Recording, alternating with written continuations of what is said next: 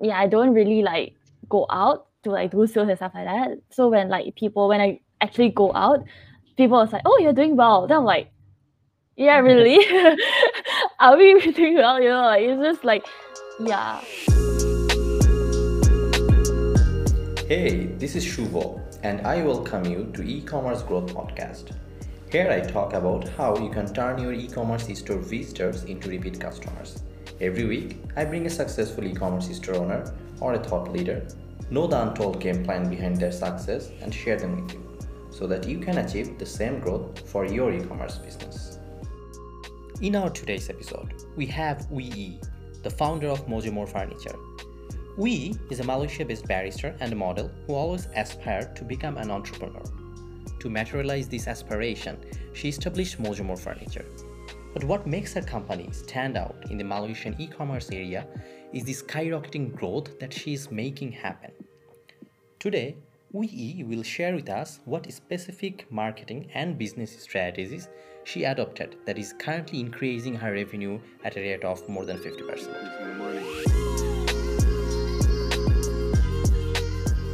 So, Wei, tell us a little bit about yourself.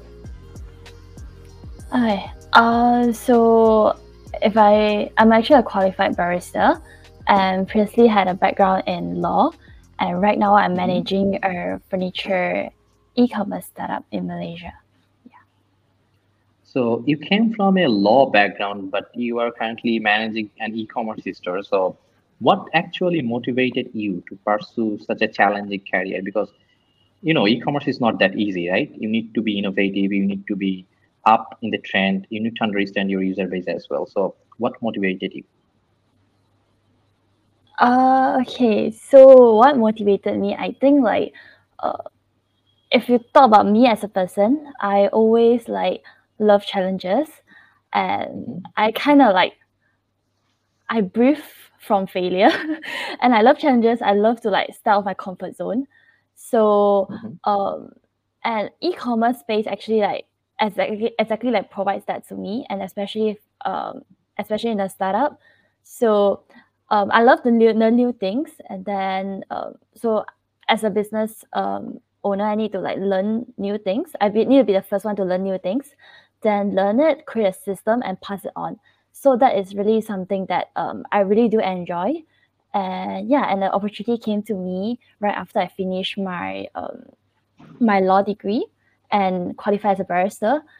And actually, I did like uh, receive an offer from a bank in London, but because like I think that uh, the fast paced industry maybe suits me better, so I listened to my heart and pursue the career, and I have been in this career for um, half a year right now. Yeah, six months. All right. So, tell us a little bit more about your e-commerce store. Uh, e-commerce store. Yeah. Okay. Okay. Yeah. So um, so we actually uh is a subsidiary from a main company. Um, the main company is focused. Uh, they're specialized in um, heating solutions. So it's like um air conditioning. So it's like big those big air cons that you see in those um, big shopping malls. So they are a Mhm. OEM OEM manufacturer for that, and we leverage on their manufacturing capacity to manufacture furniture that specialize on um, that specialize for online businesses. So uh, when we design our furniture, we design it um, to be co- delivery cost efficient and also like um, easy to be assembled by customer. And uh, with that, that is like our main our main core um, unique point. Then um, if I talk about history of the business, um, it all started last year around around October. Mhm. Um, yeah, so we came up with this idea that we think of utilizing the scrap metal from the main company because um, they do like big projects. Uh, they are like one of the top manuf- uh, OEM manufacturer for um, Daikin, those big players, big aircon, uh, um, players in Malaysia. So we're thinking like uh we can utilize the scrap metal to create a furniture. Then we started R and D. We started looking into market, what is my in demand the market.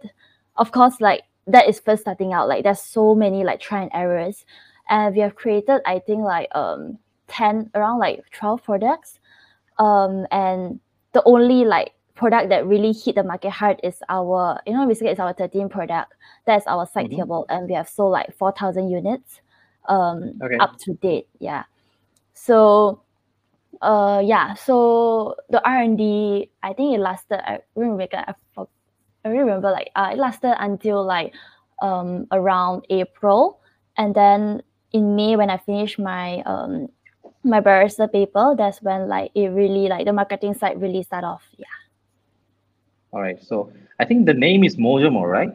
yeah it's more and Okay, So basically, you came into the furniture because you you already have some sort of relevance in the other company, the parent company, and that's what make you uh, go into the furniture world. So, I mean, uh, e-commerce when it comes to furniture, it's a little bit tricky model as well because uh, sometimes people need a lot of modifications. So, how how do you normally handle that when people ask for changes or things like that, or do you just sell specific models?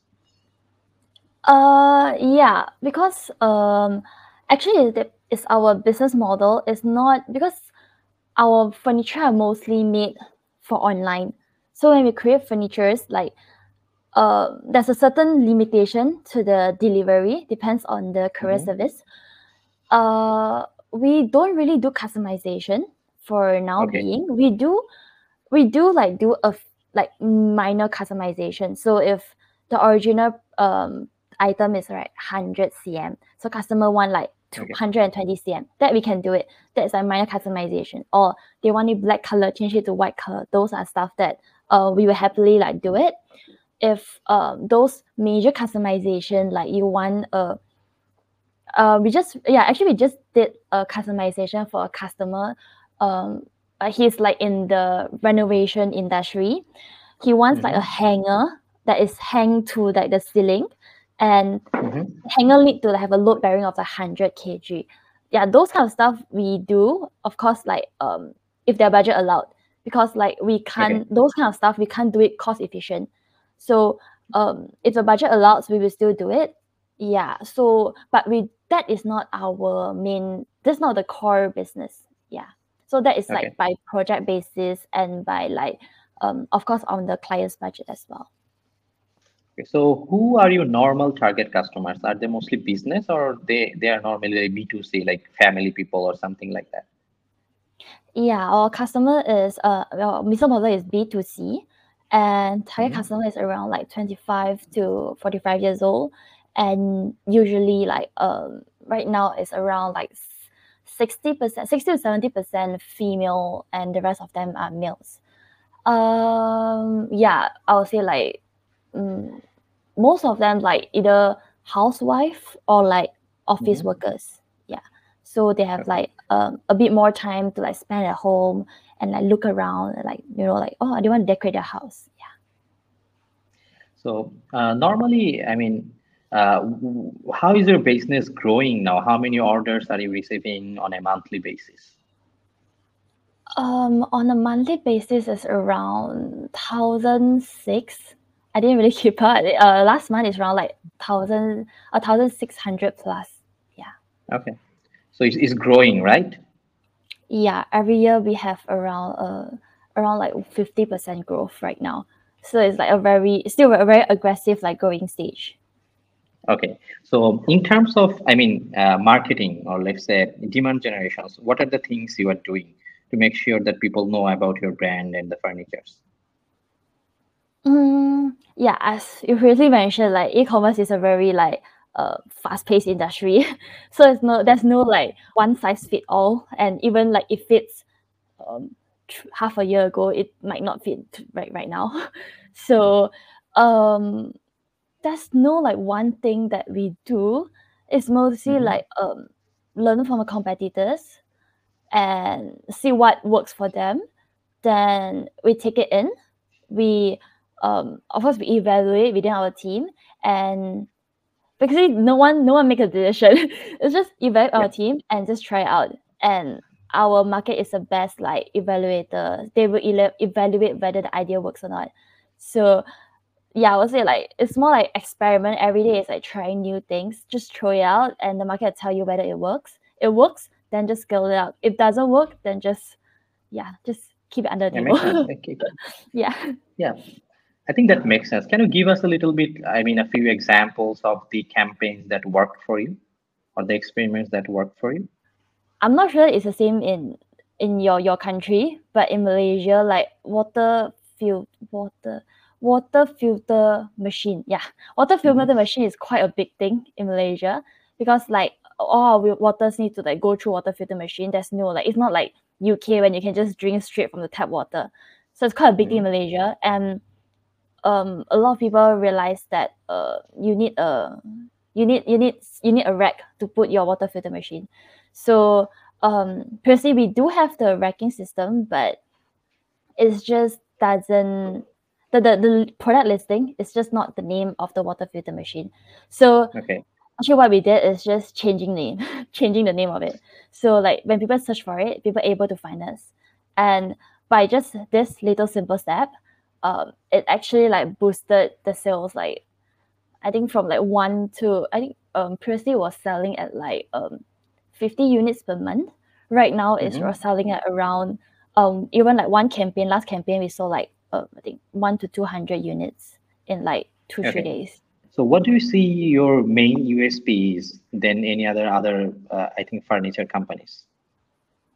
Uh, our main USP is uh, providing like simple and minimalistic furniture uh, with affordable price, and Okay. of course our quality like um we use like top notch industrial standard metal because like our main company is actually doing aircon, so the type of uh, metal they use is definitely up to industrial standard. It's called galvanized metal, and uh, I would say like if you go to marketplace, none of the furniture makers are actually using this metal because it's Okay.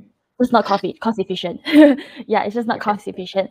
And of course, like this is our main USP because the material of the metal will like ensure that um the furniture will last so much longer than normal ma- normal mild steel furniture. Yeah, that's our main USP. And we can make it affordable is because like we cut out all those like middleman costs. So it's directly fresh from the factory to your house. And yeah, so when we take out all those commission, middleman commission, we transfer all those like commission back as like a discount to our customers. Yeah. So quality product in a cheaper rate. Yes. I'm saying that Our when you have your website, that helps your brand as well, right? Yeah, yeah, like uh, that's very true because like in marketplace, um, people go to marketplace because they trust the marketplace, not really they trust Exactly. the brand. yeah, so yeah, that that require trust as well. So like brand awareness is very important to build like a web store as well. So that is the direction that we are looking at for 2022. Uh, your background in the law area, and you have we have been graduating pretty recently. So, uh, what triggered you to take this risk? I mean, all the young populations they are normally risk averse, but you have taken a big risk after the graduations. You are moving more into the entrepreneurship line. So, what was your secret? Yeah, so um, I'm actually quite a logical person as well. So um, I didn't make my decision over the night. I took like uh, quite some time. I took a few, I think a good like two to three months to make this decision. So maybe I can go through my decision process if anyone, any of you guys are like in the same boat as I was previously. So my first, so first thing you, first thing I did is like of us to like uh, gather more data. So it's quite pointless to like just sit in a room and like crack your brain or what you should do, you know. so just go out and talk to people and talk to people. Don't talk to people that you don't want to become. That I think is a quite a good advice from my friend. So one of my friends told me this. Like my friend literally is like, don't ask me for advice because I know that you don't want to be me. You know? so my friend is like, yeah, so go and ask advice from people that you want to become. Like people that you Mhm. admire, like you want to live their life. Go and ask them. Don't ask people like you you like you don't want don't even want to live their life. Don't ask advice from them because um that are not those are not advice that is going to be useful for you. So i like when you gather information as advice from people that um the kind of life that you want to live in. So ask advice from people like that. Then after gathering your data then you need to really sit down and of course ask yourself like um what do you want? Like of course okay it's quite hard to know what do you want. It's more like i think it's a better question to ask like what do you don't want? Yeah then list down like what do you not want in a in a paper? Yeah you need to list down a paper. Like it's useless to go through in your brain because you get like more and more frustrated with yourself. So put in a paper what you don't want and from all the after you gather all the data draw a SWOT analysis literally. Yeah so list out what are the options that you have right in front of you. So uh, whether be an entrepreneur whether um job a job b job c you know like there's a lot of path in front of you so you just need to make a decision. If you still start after listing everything down that just means that you have not gathered enough data. So just go back out again talk to more people and come back in and gather all the data again uh, evaluate again. And believe me like trust yourself that when when the time comes the you will just make the decision naturally. The decisions come like very naturally to you. So just don't need to force yourself. Don't give don't give pressure to yourself. Yeah. Well just to summarize then we have the nike slogan of just do it but do it with more data. Yeah i'm a very data person. I'm a very logical person so just go and collect data come back evaluate and have a conclusion. Yeah. Makes sense. I my my background is started from data analysis. I can relate to that. Oh, okay. Yeah. Well well thank you we for being in our podcast today uh, we have been very inspirational hopefully that will be helping our astronomers as well that will be all for today's episode. Don't forget to subscribe to my podcast. I'll drop a brand new episode each week. Also, join our Facebook group and subscribe to our YouTube channel if you haven't already. I'll put the links in the description box. See you in the next episode of e commerce growth.